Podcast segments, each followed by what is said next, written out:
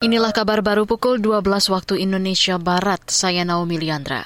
Menteri Dalam Negeri Tito Karnavian meminta tiga penjabat gubernur provinsi baru di Papua agar menggunakan anggaran pemerintah provinsi bagi kepentingan rakyat.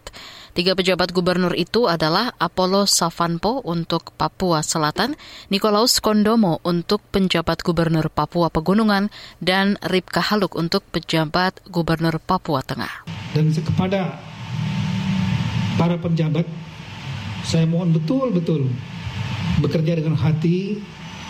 Anggaran dana yang ada, dana otsus sudah dinaikkan dari 2% menjadi 2,25% dana alokasi umum nasional anggaran yang ada setiap rupiah gunakan betul untuk kepentingan rakyat. Mendagri Tito Karnavian juga meminta Gubernur Papua Selatan, Papua Tengah, dan Papua Pegunungan untuk merangkul semua pihak guna menciptakan stabilitas politik keamanan yang baik. Menurut Tito, sumber daya alam yang berlimpah dan anggaran pemerintah provinsi yang besar hanya akan sia-sia jika situasi daerah tidak aman. Kementerian Pendidikan bakal mempercepat upaya membuka rekening penerima dana program Indonesia Pintar PIP yang masih banyak belum aktif. Sekretaris Jenderal Kementerian Pendidikan, Soeharti, mengatakan kementeriannya sudah mengomunikasikan kepada Kementerian Keuangan agar dana PIP yang terblokir bisa segera dibuka kembali.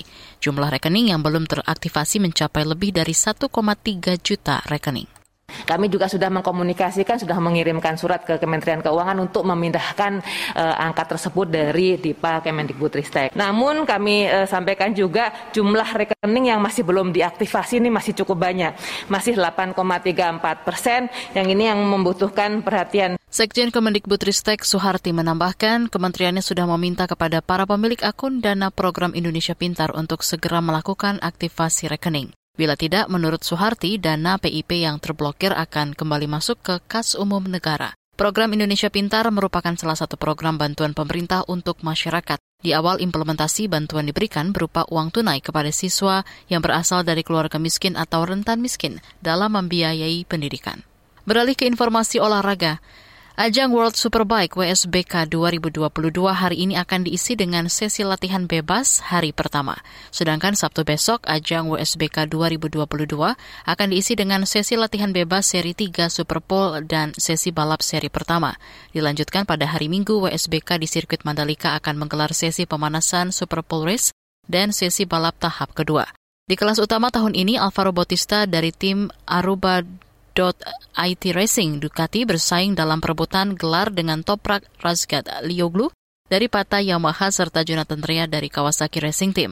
Bautista bisa berpesta kemenangan di Mandalika jika berhasil mengungguli Toprak dengan 17 poin dan unggul satu poin dari Jonathan Rea. Sementara itu melalui akun Instagram MGPA, Juara bertahan WSBK Toprak Razgat Lioglu mengajak penggemar balap motor datang ke WSBK Mandalika 2022 di sirkuit Mandalika 12 hingga 13 November. Toprak mendapat sambutan hangat pada WSBK Mandalika 2021 yang juga menjadi momen meraih gelar juara WSBK tahun lalu. Demikian kabar baru KBR, saya Naomi Liandra.